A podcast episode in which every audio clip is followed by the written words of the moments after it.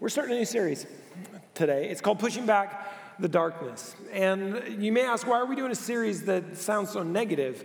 But the reason why we're stepping into this is because life is not always light and laughter. We deal with a great deal of darkness with our, in our lives as well. And when we talk about darkness, what do we mean?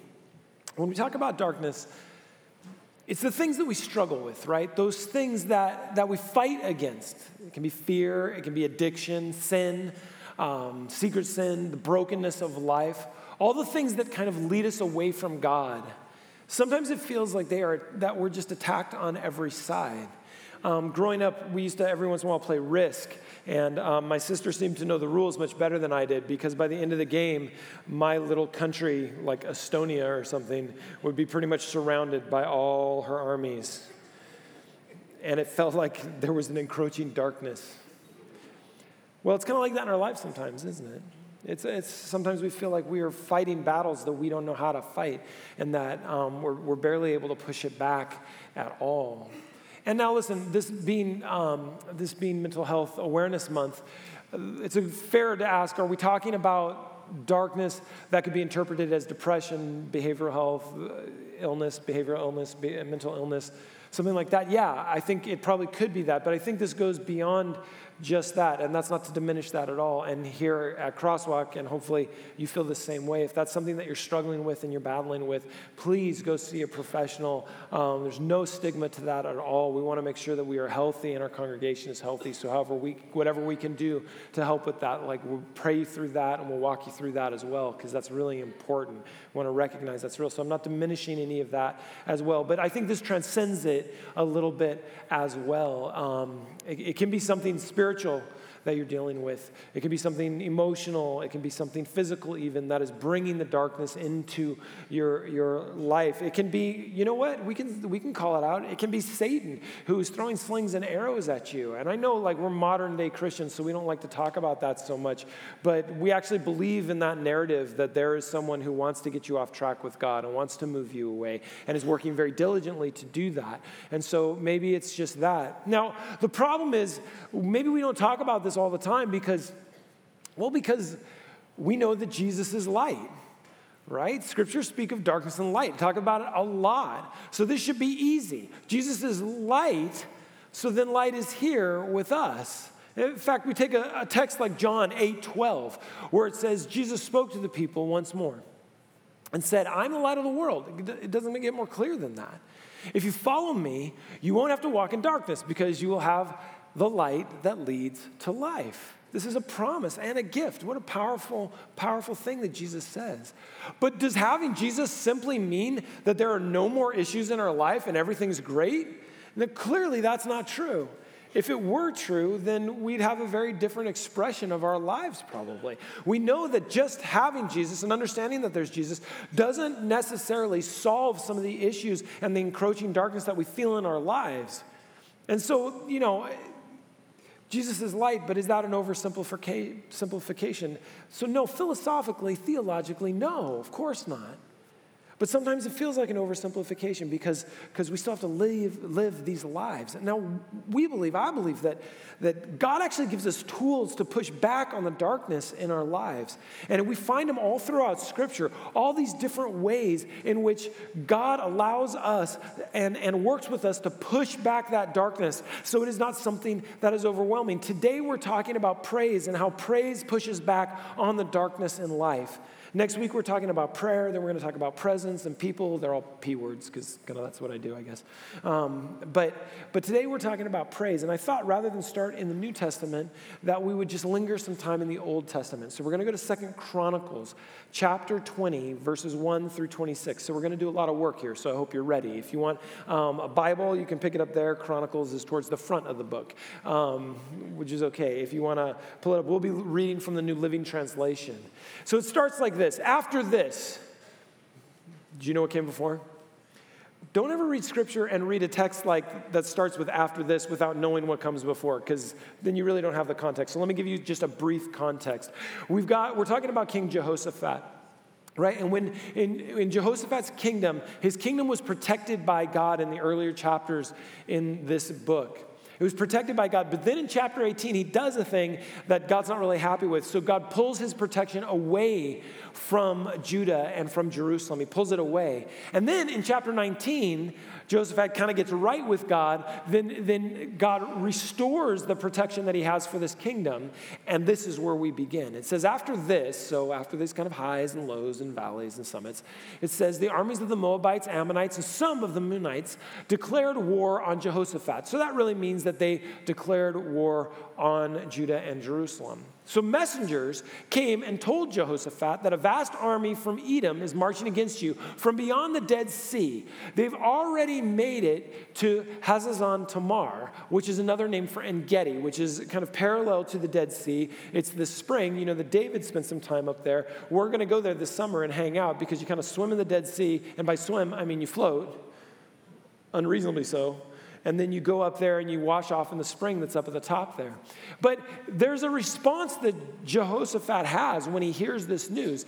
Jehoshaphat was terrified by this news, right? And that's a pretty specific word. My son has started saying he's terrified of things, and he uses that word specifically. I'm like, Jake, how was the thing? It was terrifying.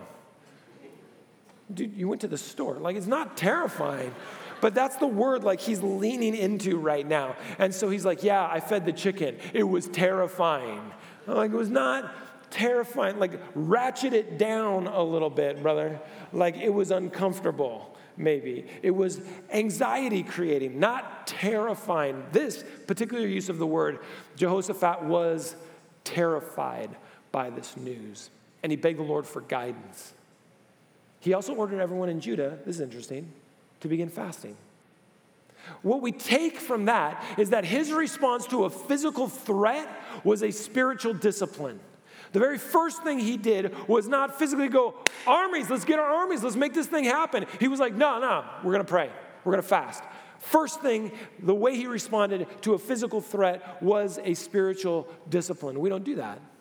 We don't do that. The first thing we try and do is figure out how to fix it and what Jehoshaphat does says the first thing we got to do is give ourselves to God. So people from all the towns of Judah came to Jerusalem to seek the Lord's help. And this brought everyone together in community. And when the community is gathered, there's a few things that happened. First was prayer, and then was praise. We're going to talk about praise today, and we're going to talk about prayer next week. But why, the reason why I wanted to do praise first is because there's this thing within praise, when we praise God, that, that we proclaim who God is. Praise always equals proclamation.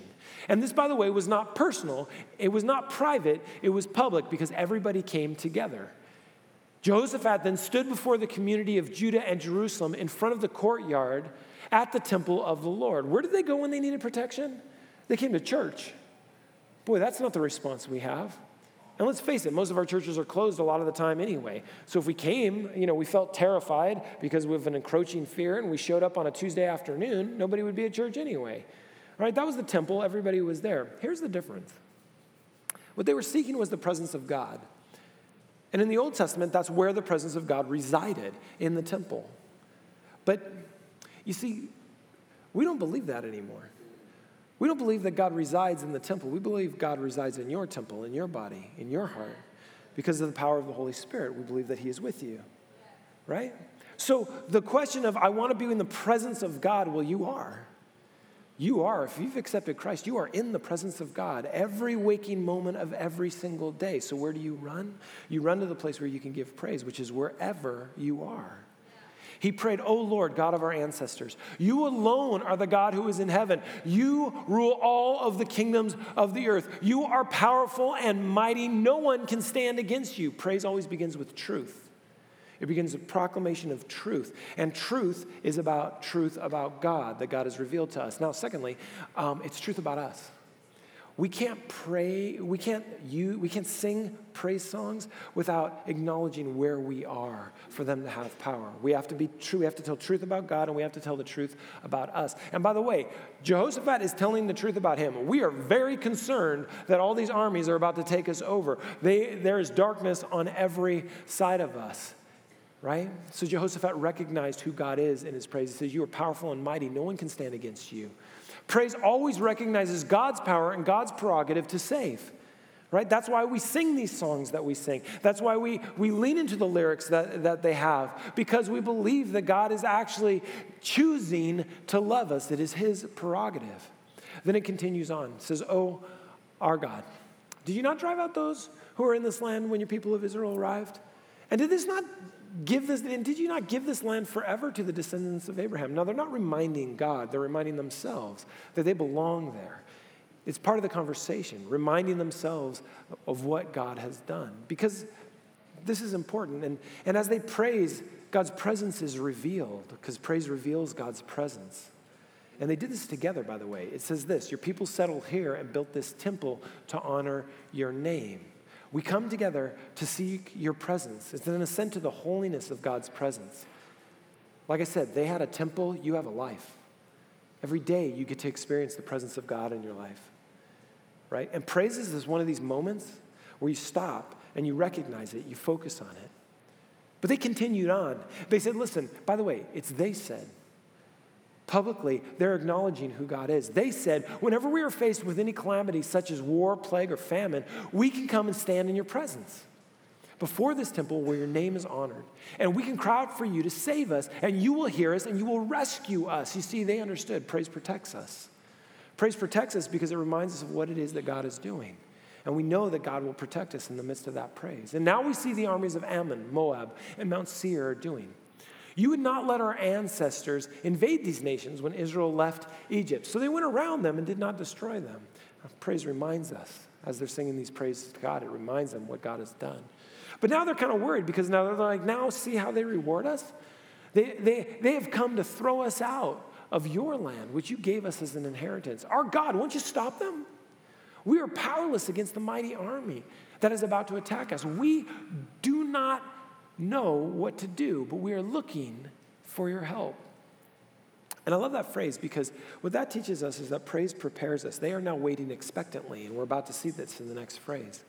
They're waiting expectantly because they've been prepared. They've gone through the history, they've recognized what's going on, and now they're prepared to see what God's going to do. As all the men of Judah stood before the Lord with their little ones, their wives, their children, the Spirit of the Lord, he responds. Spirit of the Lord came upon one of the men standing there. His name was Jahaziel, son of Zechariah, son of Benaiah, son of Jeiel, son of Mattaniah, a Levite who was a descendant of Asaph. He said, now this is God speaking, Listen, all you people of Judah and Jerusalem. Listen, King Jehoshaphat. This is what the Lord says Do not be afraid. Do you know how many times in Scripture it says, Do not be afraid? Seriously, if there should be just the book of do not be afraid in scripture. Every time God starts talking, he prefaces what I'm what I'm about to say is twofold. Number 1, don't be afraid. Number 2, I'm going to freak you out a bit.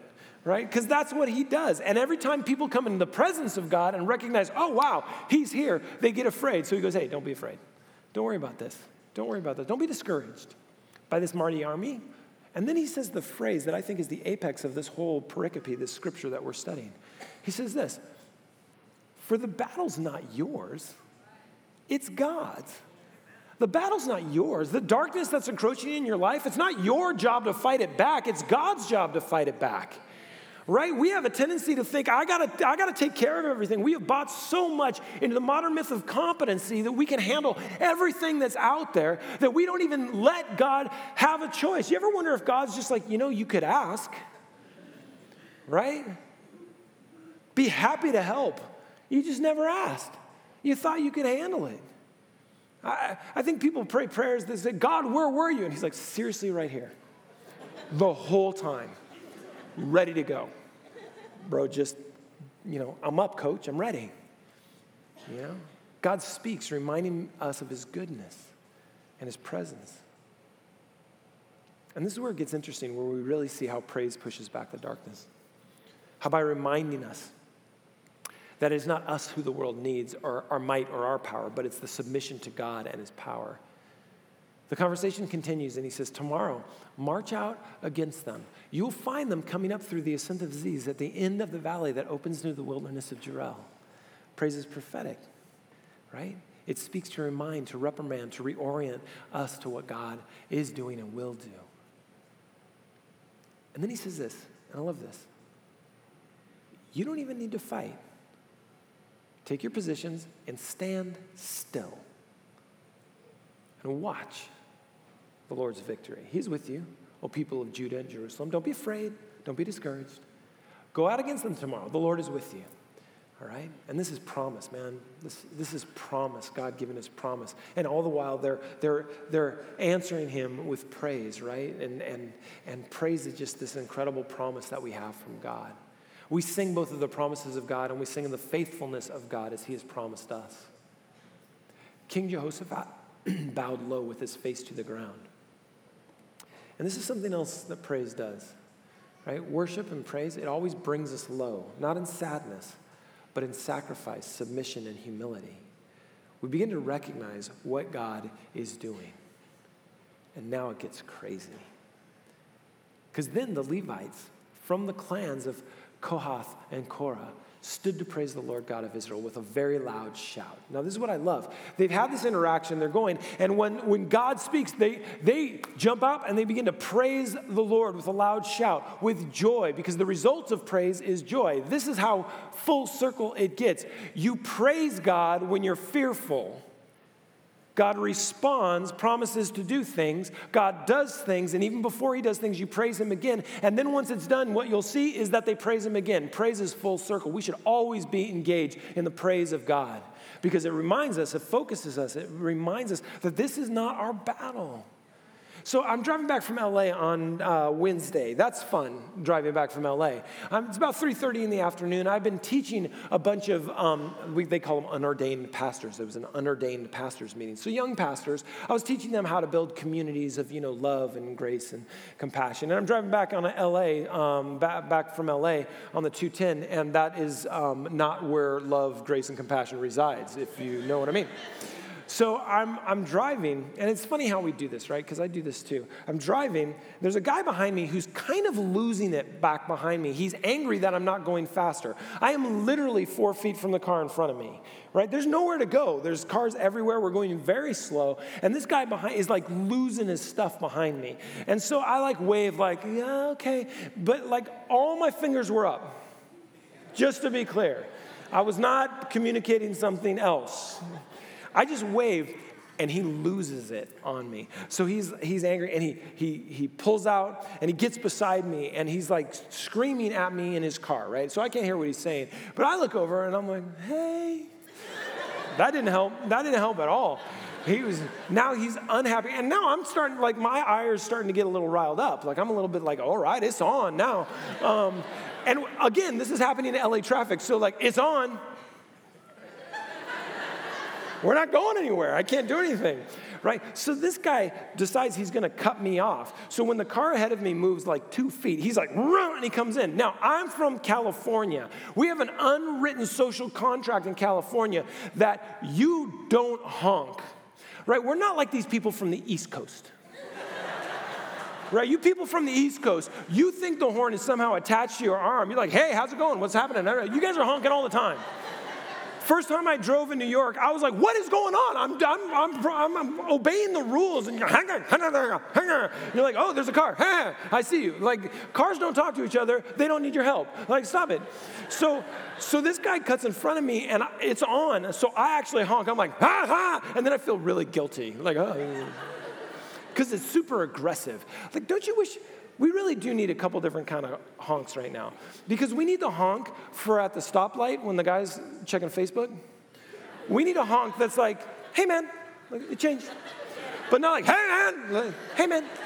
Like i'm not mad because i i've done it too. But like it changed. Just so you know we don't have that. It would be nice to have that that horn. And then you have the hey the get off Instagram, man, for real. Like, I'm going to miss it. And then we need the blah. All we have is blah right now. And so that's what I have. Blah. And, and so he, he waves too. differently. But here's the thing. I let this thing like I like I lose my mind, right? I'm like mm, I'm mad. I'm mad about it. And so now I'm tracking him, right? Cuz this guy needs to get somewhere clearly. And so he's like moving around and I'm tracking him. And then I every time he changes lanes, I'm like, "Yeah, he's a jerk." And then I'm mad because he's now ahead of me. this is what gets me. So the next morning, I'm working on this talk.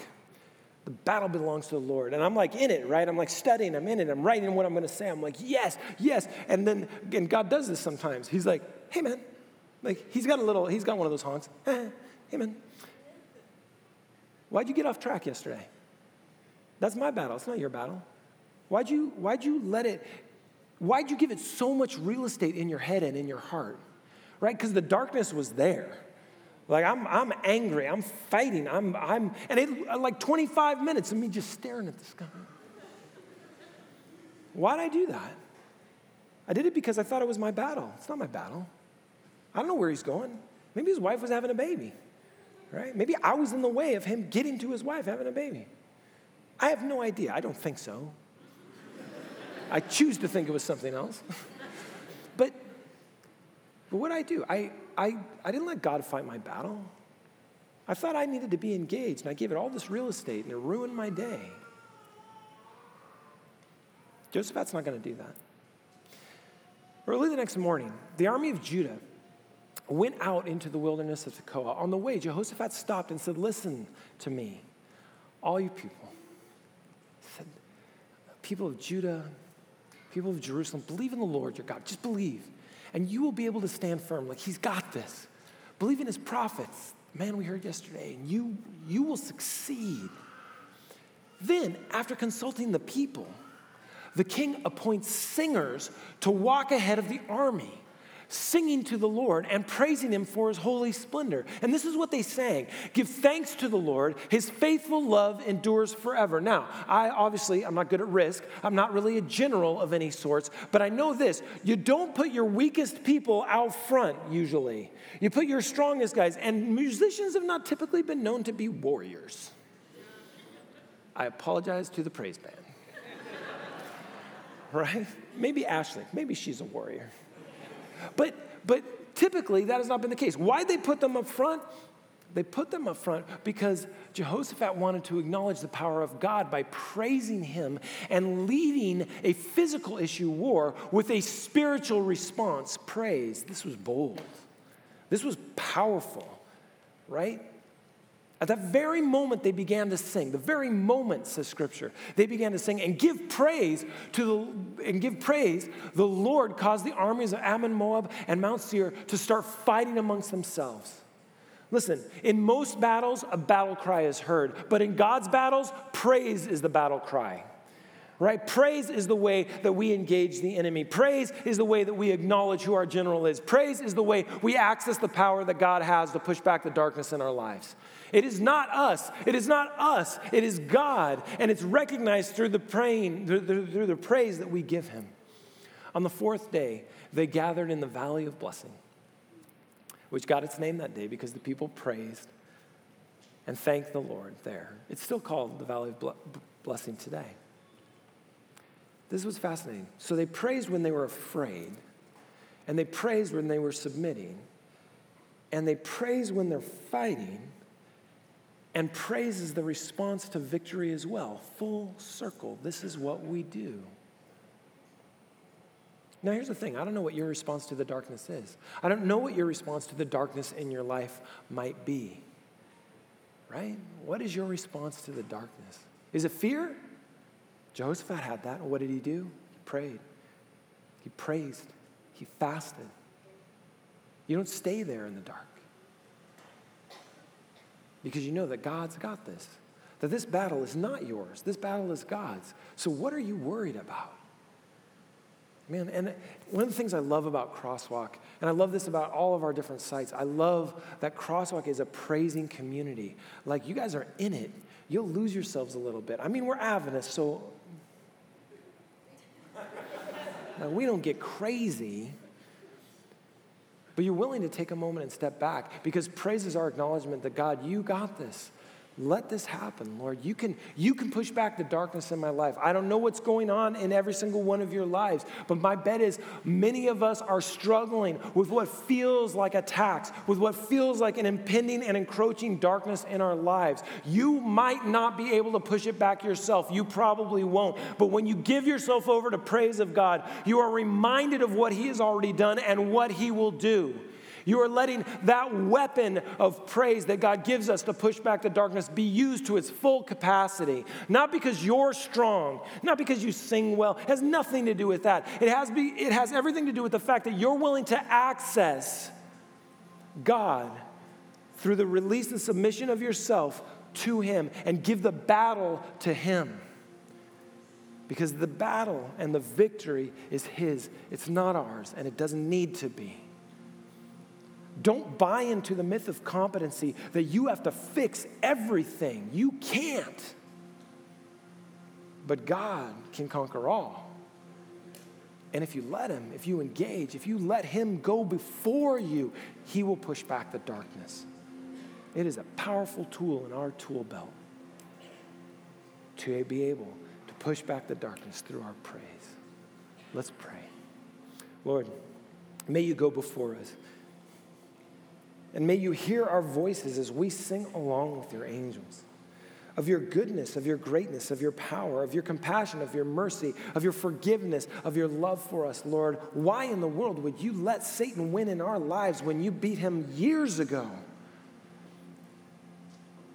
So, Lord, remind us to access that. Remind us to engage in worship of you and praise of you by lifting you up and proclaiming your name, proclaiming your goodness, and, and grabbing onto your power that you have.